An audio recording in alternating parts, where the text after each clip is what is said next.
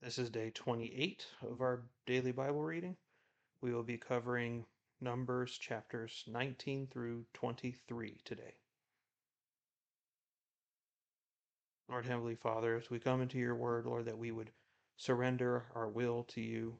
We would tune out the things of this world, Lord, and we would just commune with you at this time, just to spend time with you, Lord, in your in your word, in your presence, that we may be sanctified, we may be made more holy, closer to the image of your Son, Jesus Christ.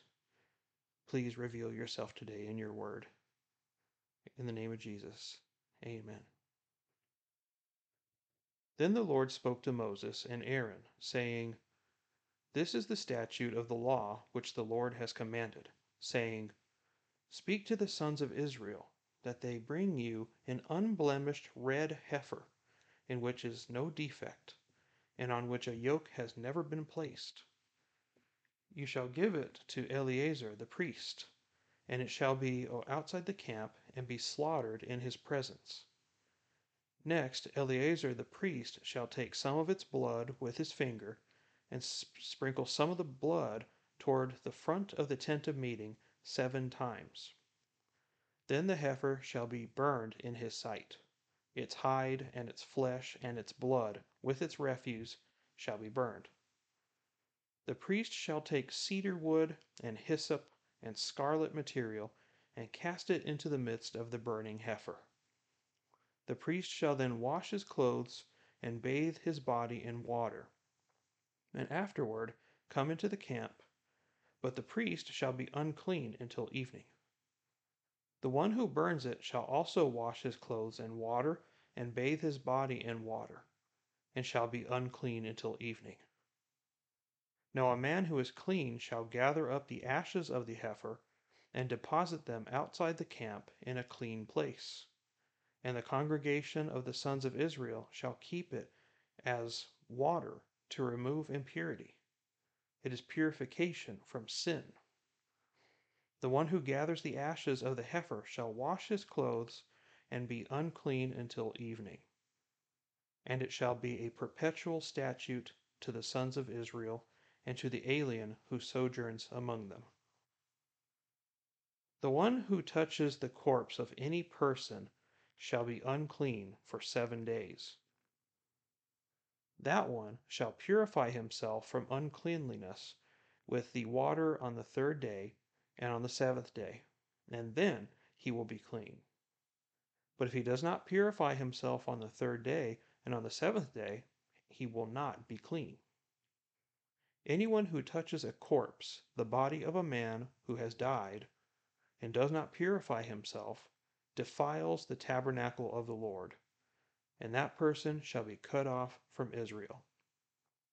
Because the water for, your, for impurity was not sprinkled on him, but he shall be unclean. His uncleanness is still on him. This is the law when a man dies in a tent. Everyone who comes into the tent, and everyone who is in the tent, shall be unclean for seven days. Every open vessel which has no covering tied down on it shall be unclean. Also, anyone who in the open field touches one who has been slain with a sword, or who has died naturally, or a human bone, or a grave, shall be unclean for seven days. Then for the unclean person they shall take some of the ashes of the burnt purification from sin and flowing water shall be added to them in a vessel. A clean person shall take hyssop and dip it in the water and sprinkle it on the tent and on the furnishings and on the persons who were there and on the one who touched the bone or the one slain on or the one dying naturally or the grave. Then the clean person shall sprinkle on the unclean on the third day and on the seventh day. And on the seventh day he shall purify him from uncleanness. And he shall wash his clothes and bathe himself in water, and shall be clean by evening. But the man who is unclean and does not purify himself from uncleanness, that person shall be cut off from the midst of the assembly. because he has defiled the sanctuary of the Lord. The water for impurity has not been sprinkled on him. He is unclean. So it shall be a perpetual statute for them. And he who sprinkles the water for impurity shall wash his clothes. And he who touches the water for impurity shall be unclean until evening. Furthermore, anything that the unclean person touches shall be unclean, and the person who touches it shall be unclean until evening. Then the sons of Israel, the whole congregation, came to the wilderness of Zin in the first month, and the people stayed at Kadesh. Now Miriam died there and was buried there. There was no water for the congregation, and they assembled themselves against Moses and Aaron. The people thus contended with Moses and spoke, saying, If only we had perished when our brothers perished before the Lord. Why then have you brought the Lord's assembly into this wilderness? For us and our beasts to die here? Why have you made us come up from Egypt to bring us into this wretched place? It is not a place of grain, or figs, or vines, or pomegranates, nor is there water to drink. Then Moses and Aaron came in from the presence of the assembly to the doorway of the tent of meeting, and fell on their faces. Then the glory of the Lord appeared to them and the Lord spoke to Moses, saying, Take the rod, and you and your brother Aaron assemble the congregation, and speak to the rock before their eyes, that it may yield its water. You shall thus bring forth water for them out of the rock, and let the congregation and their beasts drink. So Moses took the rod from before the Lord, just as he had commanded him.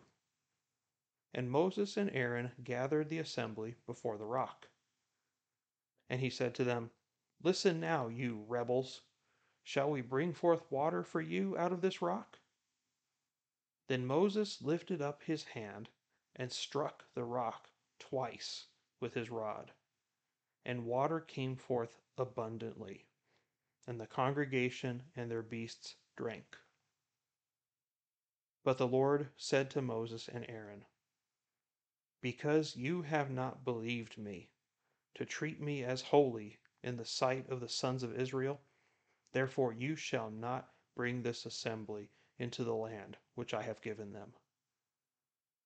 Those were the waters of Meribah, because the sons of Israel contended with the Lord, and he proved himself holy among them.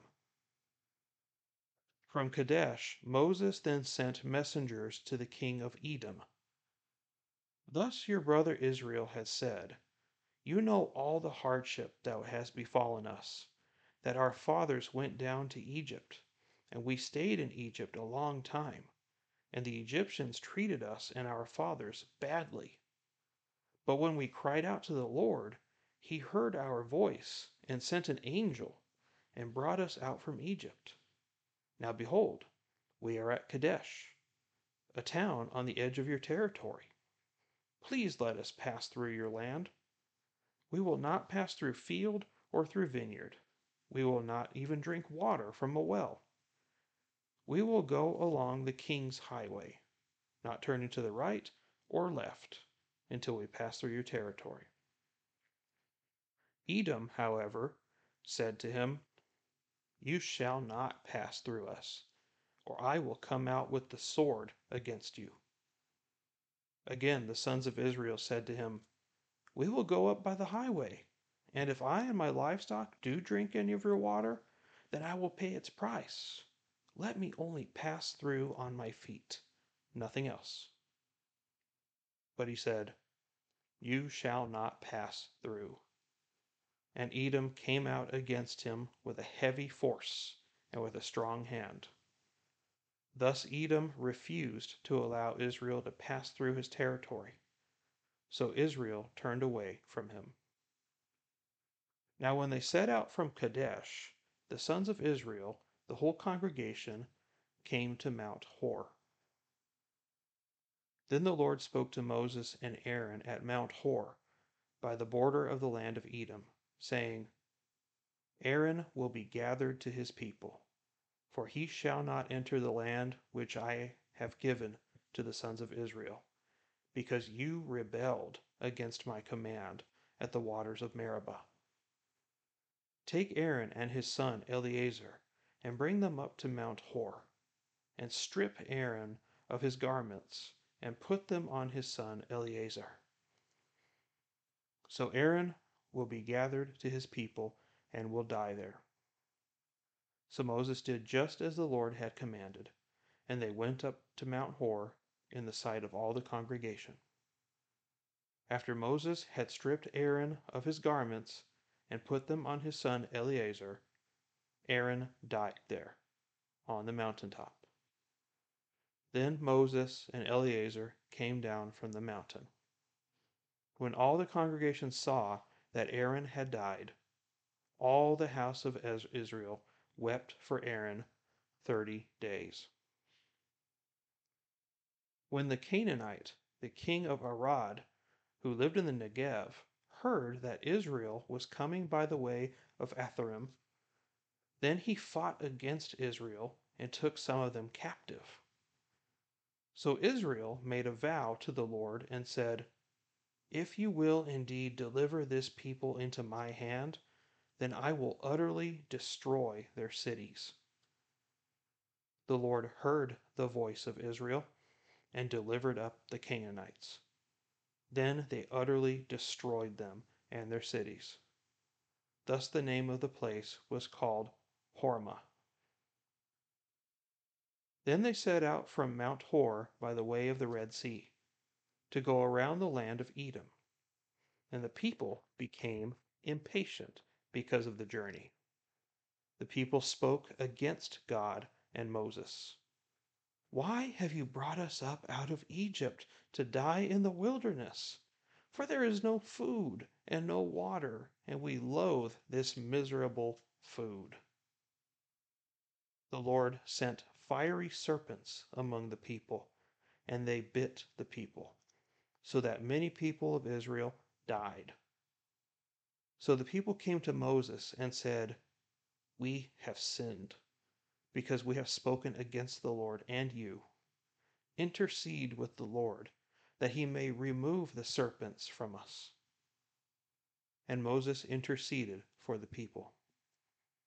Then the Lord said to Moses, Make a fiery serpent, and set it on a standard, and it shall come about that everyone who is bitten when he looks at it, he will live.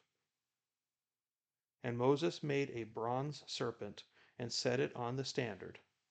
And it came about that if a serpent bit any man, when he looked to the bronze serpent, he lived. Now the sons of Israel moved out and camped in Oboth. They journeyed from Oboth and camped at Iye Arabim in the wilderness which is opposite Moab to the east. From there they set out and camped in Wadi Zered. From there they journeyed and camped on the other side of the Arnon, which is in the wilderness that comes out of the border of the Amorites. For the Arnon is the border of Moab, between Moab and the Amorites.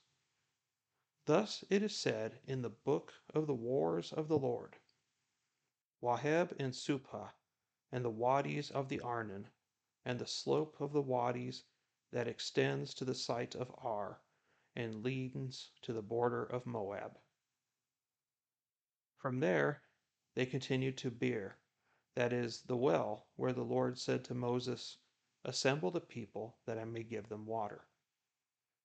Then Israel sang this song Spring up, O well, sing to it the well which the leaders sank, which the nobles of the people dug with the scepter and with their staffs.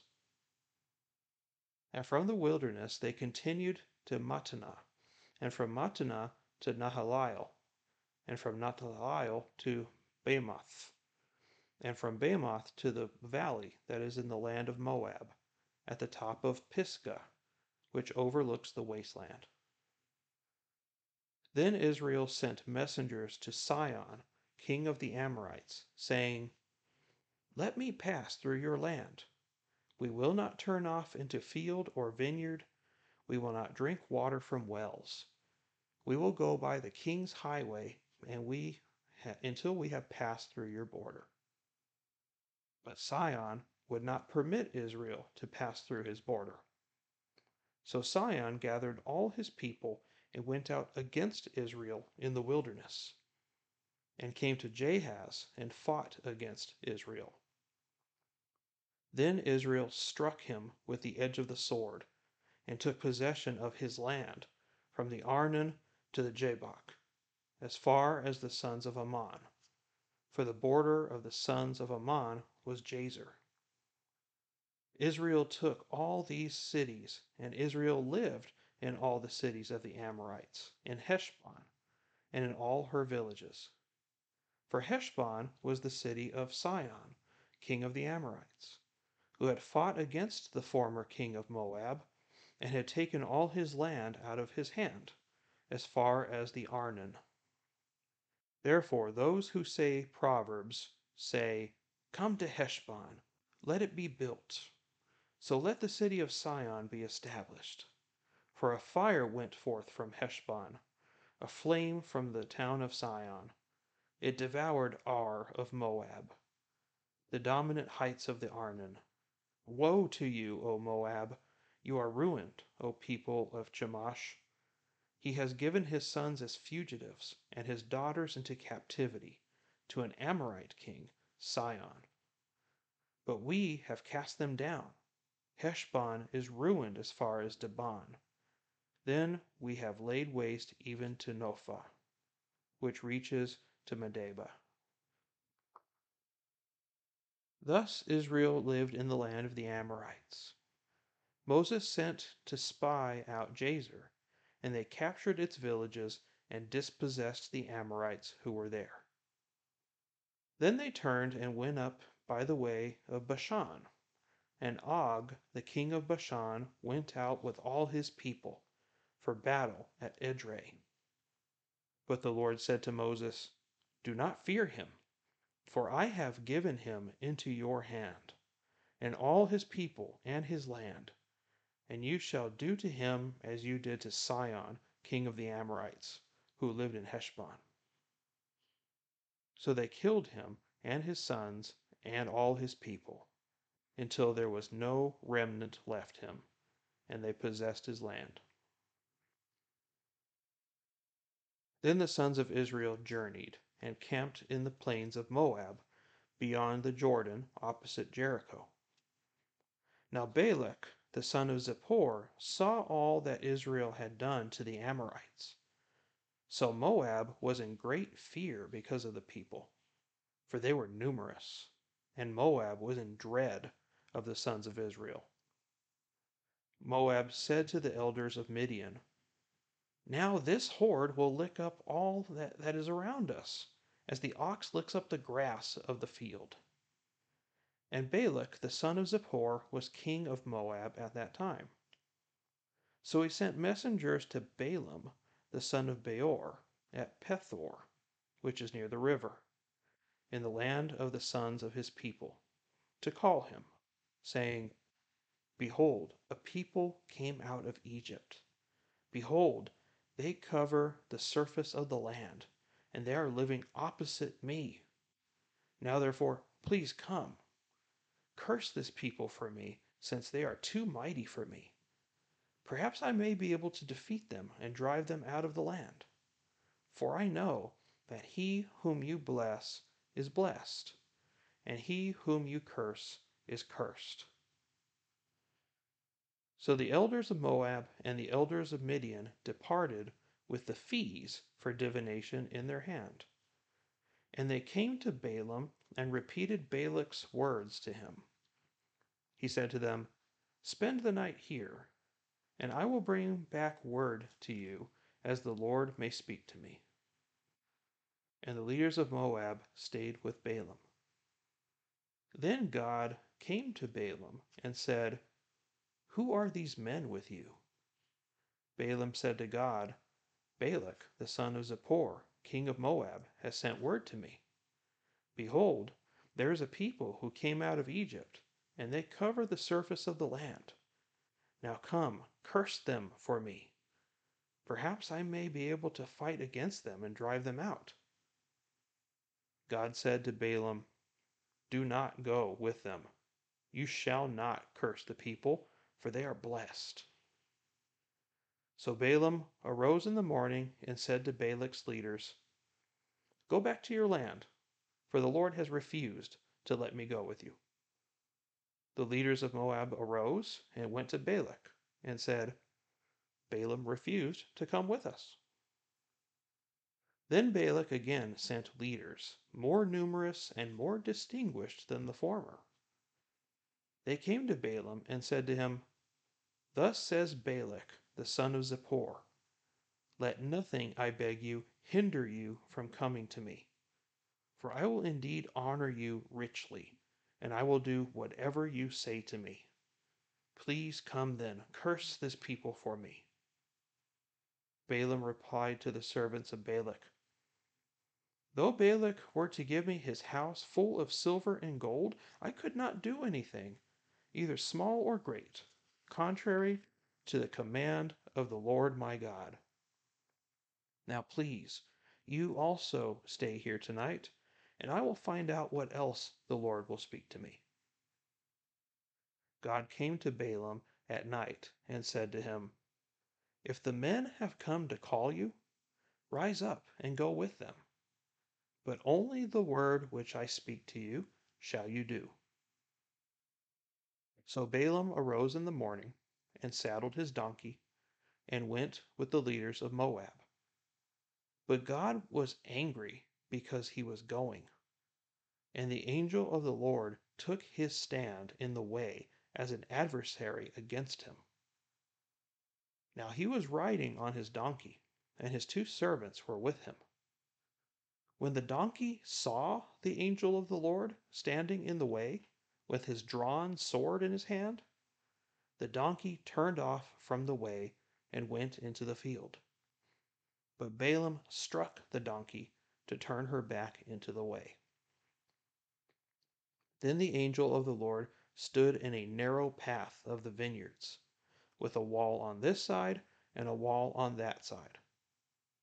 When the donkey saw the angel of the Lord, she pressed herself to the wall and pressed Balaam's foot against the wall. So he struck her again. The angel of the Lord went further and stood in a narrow place where there was no way to turn to the right hand or the left. When the donkey saw the angel of the Lord, she lay down under Balaam. So Balaam was angry and struck the donkey with his stick. And the Lord opened the mouth of the donkey. And she said to Balaam, What have I done to you, that you have struck me these three times?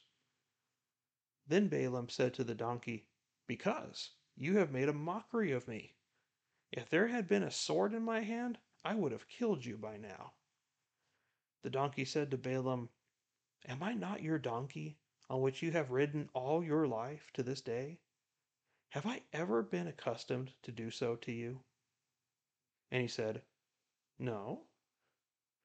Then the Lord opened the eyes of Balaam, and he saw the angel of the Lord standing in the way with his drawn sword in his hand, and he bowed all the way to the ground. The angel of the Lord said to him, Why have you struck your donkey these three times? Behold, I have come out as an adversary, because your way was contrary to me. But the donkey saw me, and turned aside from me these three times. If she had not turned aside from me, I would have surely have killed you just now, and let her live. Balaam said to the angel of the Lord, I have sinned, for I did not know that you were standing in the way against me. Now then, if it is displeasing to you, I will turn back. But the angel of the Lord said to Balaam, Go with the men, but you shall speak only the word which I tell you. So Balaam went along with the leaders of Balak. When Balak heard that Balaam was coming, he went out to meet him at the city of Moab, which is on the Arnon border, at the extreme end of the border. Then Balak said to Balaam, Did I not urgently send to you to call you? Why did you not come to me? Am I really unable to honor you? So Balaam said to Balak, Behold, I have come now to you. Am I able to speak anything at all? The word that God puts in my mouth, that I shall speak. And Balaam went with Balak, and they came to Kiriath Huzoth.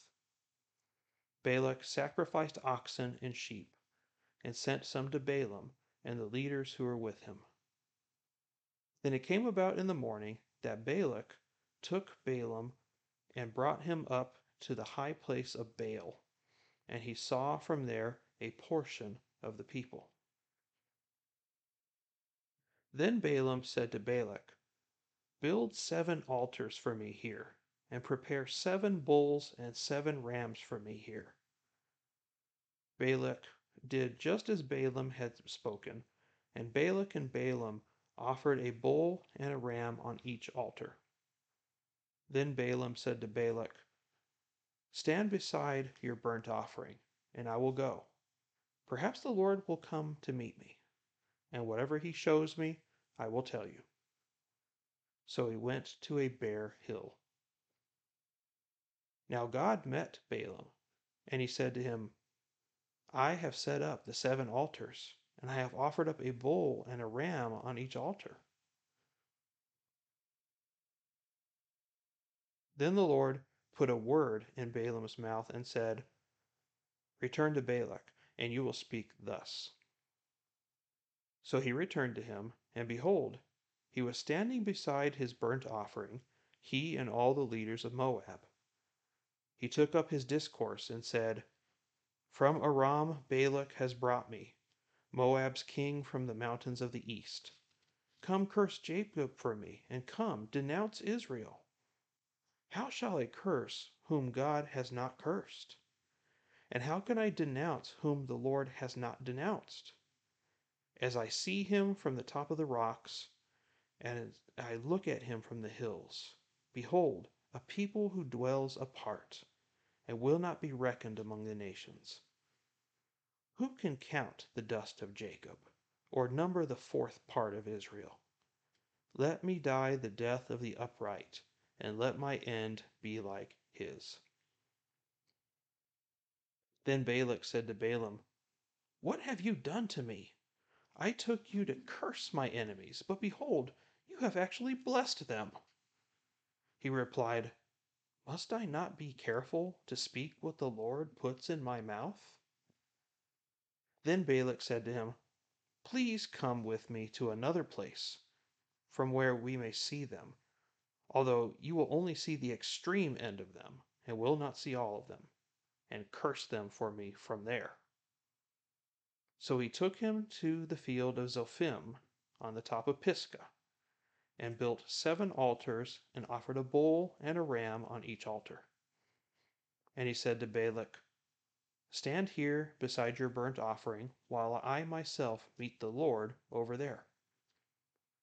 Then the Lord met Balaam, and put a word in his mouth, and said, Return to Balak, and thus you shall speak. He came to him, and behold, he was standing beside his burnt offering and the leaders of Moab with him. And Balak said to him, What has the Lord spoken? Then he took up his discourse and said, Arise, O Balak, and hear. Give ear to me, O son of Zippor. God is not a man that he should lie, nor a son of man that he should repent. Has he said, and will he not do it? Or has he spoken, and will he not make it good? Behold, I have received a command to bless. When he has blessed, then I cannot revoke it. He has not observed misfortune in Jacob, nor has he seen trouble in Israel. The Lord his God is with him, and the shout of a king is among them. God brings them out of Egypt. He is for them like the horns of the wild ox. For there is no omen against Jacob, nor is there any divination against Israel. At the proper time it shall be said to Jacob and to Israel what God has done. Behold, a people rises like a lioness, and as a lion it lifts itself. It will not lie down until it devours the prey and drinks the blood of the slain. Then Balak said to Balaam, Do not curse them at all, nor bless them at all. But Balaam replied to Balak, Did I not tell you, whatever the Lord speaks, that I must do? Then Balak said to Balaam, Please come, I will take you to another place. Perhaps it will be agreeable with God that you curse them for me from there. So Balak took Balaam to the top of Peor, which overlooks the wasteland. Balaam said to Balak, Build seven altars for me here, and prepare seven bulls and seven rams for me here. Balak did just as Balaam had said, and offered up a bull and a ram on each altar. At the very end of this, I just could not contain it because the, the the back and forth dialogue between these two guys is just really cracking me up. oh man, these guys are funny. So let's go back a little bit. So chapter 19 is pretty much entirely dedicated to how to handle purification of somebody who's been around a dead body. To God, that was one of the worst ways of being defiled was to be around death. Now, why is that? Well, one, it's just unsanitary to be around death and to be around dead bodies and decay, right? But from a spiritual sense as well, the whole point of this is to understand that when He purifies us, the word purify is like to cleanse you from your sin, to unsin you, so to speak. And what are we being cleansed from in when we are saved by the grace of God? We are cleansed from unrighteousness and from sin. And like it says in the New Testament, it says that the wages of sin is death. So not only is it culturally something to stay away from, staying away from death, but also understanding that sin is death. And you do not want to be defiled physically, nor should you be defiled spiritually. You should be clean. You should be holy, just like I am holy, like God has commanded them to be. So it's not just a physical thing, everything has a spiritual um, purpose to it beyond just uh, a set of rules that they're just meant to follow. And then we come to chapter 20, and we see what happens that yet again the Israelites are complaining there's no water. Why would you lead us out here to die? Why would you take us to this wretched place? There's no food, blah, blah, blah. Right? So God tells Moses and Aaron, go to this particular rock and speak to it. Just speak to it. Talk to it. Do nothing else. But take the rod with you. How very interesting that God tells them to take the rod, almost as if he knew their heart, right? He knew their heart. He knew that after all this complaining, Moses and Aaron were upset. They were angry because they're tired of these people complaining all the time. And he was obviously holding a grudge because as soon as they went to the rock, they didn't even say anything else. He just stood in front of the rock and said, "All right, you rebels," you know, and he just he just got angry with them, and so he struck the rock twice. And because of his disobedience, both Moses and Aaron, they were both there, present. When neither of them stopped each other, right? Because you have not believed me to treat me as holy in the sight of the sons of Israel, therefore you shall not bring this assembly into the land which I have given them. Moses has been very faithful for many years, making very little to no mistakes during the process. right? I mean, he's he's been immature and you know he's been developing himself as a leader, but to flat out disobey the Lord, this is the first time. And then, you know, you look at this at a glance, this looks like such a severe punishment, right? I mean, he makes one mistake, and now he can't go into the land of promise. He is not allowed to lead them into the promised land. That, at a glance, your average person will look at this and say, that is unfair. Right? That is not fair, God. These other people, they keep spouting this stuff and you let them live for the for the time being, but let Moses do one thing wrong and now you're punishing him big time for it. That's not cool, God. We have to be very careful with that attitude. For one, that is completely and utterly disrespectful to our God. But secondly, is why did he do it? It says elsewhere in Scripture, especially in the New Testament, I don't have it referenced in front of me at the moment, but it talks about that those who are leaders and those who are teachers have a greater responsibility from God to lead people with integrity. And when we teach, we teach them only the truth, the absolute truth. And we should not cause people to err. We should not cause people to believe false doctrines. That we should lead with integrity, right? Honestly and in God's image, right? Because we are his representatives as Christians. People are not going to see God, they're going to see us as a representation of what Jesus is like. That's what that's what it means to be Christ-like is to be like Christ. And that's what people see. And that's what attracts them. That's what makes them interested in us. To where, what makes you so different? And there's your opportunity to share the gospel with them, right? Moses was the leader of almost 2 million people. And in front of all these 2 million people, he disrespected the Lord and completely disobeyed him, not only in his heart, because he was angry and bitter towards these Israelites, but he did not obey God's direct command. And so he got punished because of how much influence he has.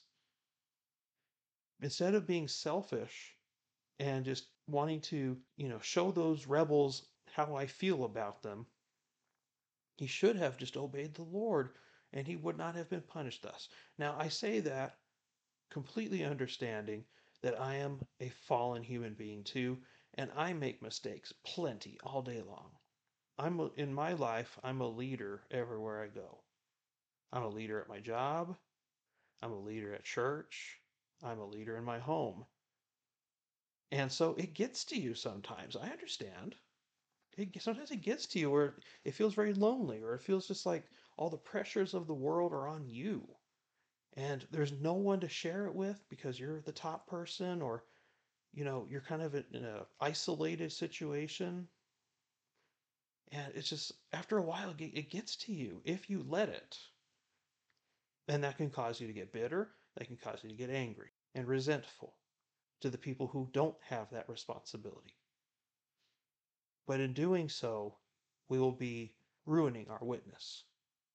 And we don't want to ruin our witness with people. Because just like respect and trust, those are hard things to earn. And if they're broken, it's hard to get it back. And so it's important that, especially in the public eye, if we have our issues, which we well, we will, I mean, we're going to struggle and we're going to wrestle with things, emotions and doctrine, things like that but don't do it in front of people where you will just lose your witness. And even worse, you do it in front of just a handful of people. In the world I live in, the, environments I live in, people are such huge gossips here. Everybody knows everything as soon as it happens.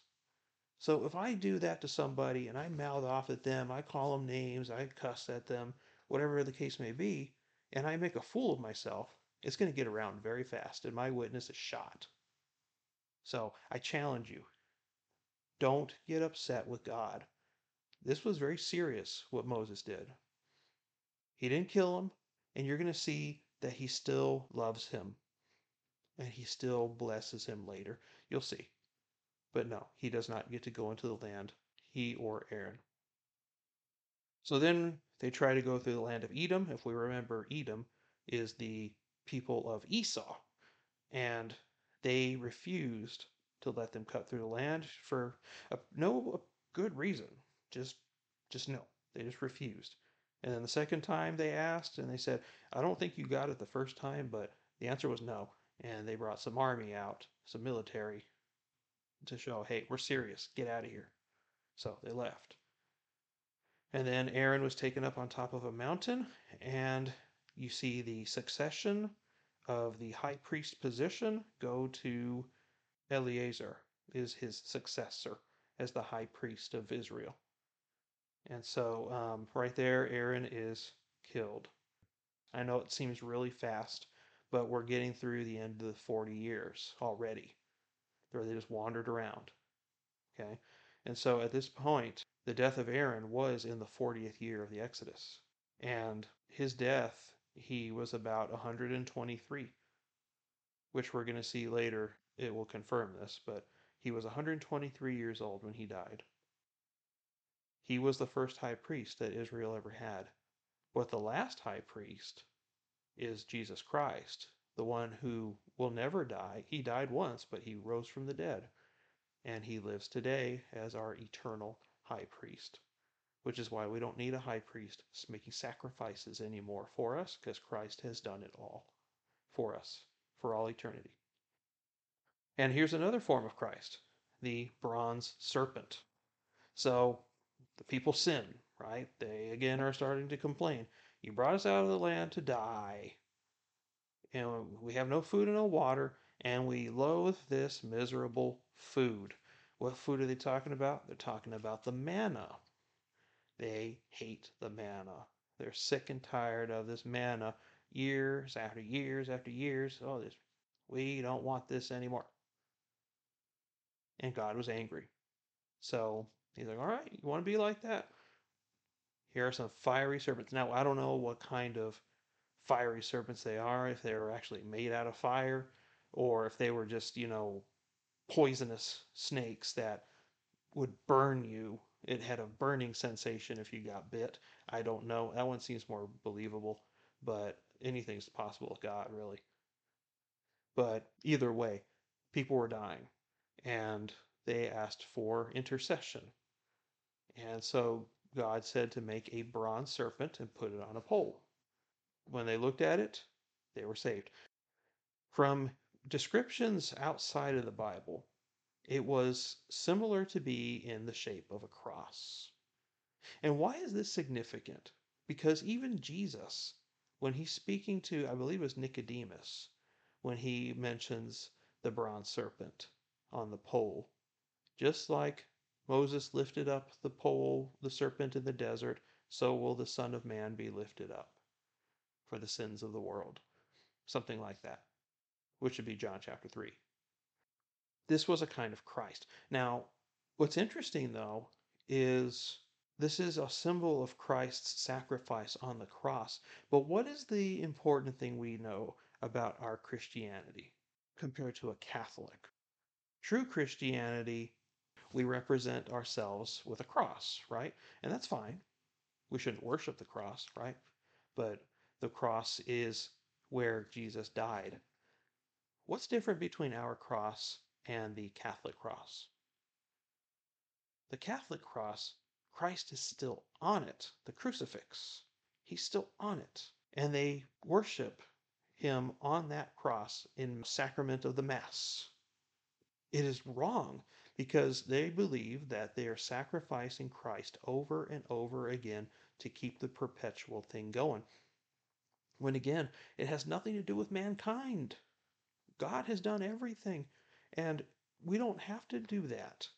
That is blasphemy and that is heresy to do that. to sacrifice Christ all over again. Because, in other words, it's saying that Christ's death the first time was not enough. And that is completely, completely against the Bible. The same Bible that they hold in their laps on their Sundays. So, very disturbing. But what is on the serpent? What is on the, I just said it right there. What is on the pole in the desert? It is a serpent. Who else is represented by a serpent? Hmm? Do you recall Genesis? I believe in the Garden of Eden there was a serpent who caused, or rather did not cause, he does not cause people to sin. He influenced them to sin. He tempted them to sin. But that is Satan in the form of a serpent. When you look upon the cross and you see that serpent stuck to the cross, he is dead by the power of the cross. Jesus Christ has defeated Satan. He has won the victory for us, and it has already been declared for a long time now. So we know how things are going to end, and that should give us nothing but hope. When they would look at this pole, they they would be kept alive because Jesus Christ is our life. He's the one who gives us eternal life. And apart from that, we have nothing. That serpent is dead. He is defeated. And he knows it. And that's why he goes after us so hard because he knows he's doomed. But he's going to take as many of us down as he can or make our lives so frustrating and apart from God that we're useless. And a useless Christian has no purpose. And then we see the battles uh, between Sihon, king of the Amorites, and then Og, the king of Bashan, which you will see many Psalms, especially, and other parts of Scripture that remind the people that God conquered it for them. He won the battle for them. So, and it's very true that's the way it happened because it says that um, Israel struck them down with the sword and they won, both of them. And you'll see later that uh, when we look at Og, the king of Bashan, they turned and went up on the way to Bashan, and Og went out with all his people for battle. But the Lord said to Moses, and this is the important thing do not fear him, for I have given him into your hand and all his people and all his land. You shall do to him like you did to Sihon. So they killed him and his sons and all his people until there is no remnant left. Utterly wiped them out men, women, and children. And that seems barbaric at the glance. But remember what God's standard was and he why they're doing that. He said, you need to utterly wipe them out because they are completely lost. They are completely doomed because they do everything against me. And if you reason with them, if you live with them, commingle, they will lead you astray with their idolatry, with their paganism.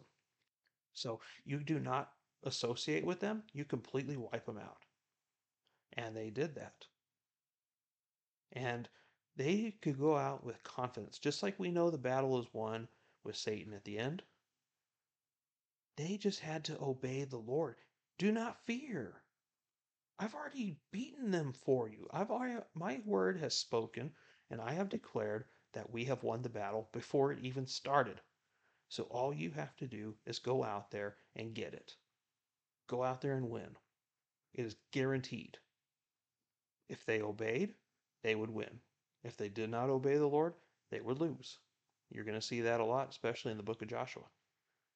So, if God has declared it so, you have to believe Him. That's where faith comes in. He has won all of our battles too in life. We just have to trust Him. And then we come to the comedic duo here Balaam and Balak. They have to, for the purpose of reading this, you know, they, their names have to be so similar that you're going to uh, intermix them. But so apparently Balaam was some sort of prophet for hire. Apparently, he had some sort of a reputation of being a uh, a paid you know a paid prophet, that would divine things, that would bless things, and that would curse things. And it seems like he believed in the true God, the God of, of Israel. But he would also do things that were not biblical, things that were not what God wanted, would want him to do. He was trying to manipulate God by doing things that are contrary to God's will and trying to convince God to change his mind. But he made it very clear because remember the first time those guys came to visit him, he went and spoke to the Lord and he said, Don't go with them. You will not curse this people. Period. No more discussion. That's it. But then when these people went back and harassed him a second time, Balak was giving in to them and he wanted to go with them. It's obvious. So, because he humored them, he said, All right, you know, y'all stay. You know, I'll just go ask what God wants and I'm going to try and get him to let me go. And he already told him the first time, Don't go. But this time, God said, Go ahead and go. But you already know that I am not pleased with this. Because we know this is true because as he was on his way, an angel wanted to destroy him. But his donkey saw it. And what I thought was the funniest thing of all, even though we see that the, after three times of him hitting that donkey, that the Lord gave it the ability to speak. I mean, that itself is a miracle. The second and last time that I know of where an animal speaks in the Bible, besides the serpent through Satan. It speaks in such a rational way. I think it's hilarious. You know, um, why are you hitting me these three times? And Balaam doesn't even miss a beat. That's what got me so funny about this is he doesn't even miss a beat. It's like it's not even a big deal that the donkey's talking to him. He doesn't seem surprised by it. I, mean, I don't know if he has experience with other animals in the past or, you know, in just his anger, he just doesn't care. I don't know. I thought it's very weird. But then God opens his eyes and he's like, hey, if it wasn't for that donkey, you I would have killed you. And the donkey's response was like, Have I not been your donkey all your life? I have been your donkey your entire life, Balaam. I have never done this to you. Have I ever done this to you? No. So obviously I'm doing this for a good reason, Balaam. I mean, I never thought a donkey would tell him that, but that is so funny. But anyway, so God instructed him, go ahead and go with them, but you're going to only say what I tell you. So you see some obedience in Balaam, but you know that he is a divided man. He's interested in the glory, he's interested in the fame and his reputation and the money, probably, from Balak because that's what motivates him to keep going. If he just flat out refused to go with Balak, then you would know that he was legitimately obeying God, but he's still pushing through, hoping to get something out of this. So the Bible calls that a double-minded person, trying to trying to satisfy the things of the flesh and satisfy the things of God at the same time. And God did not have to use him, but he chose to. And uh, the, the way this happened is so funny. They went to the edge of the wilderness. They said that Balaam told him some instructions, how to set up some altars, and let me go talk to God, see what God says.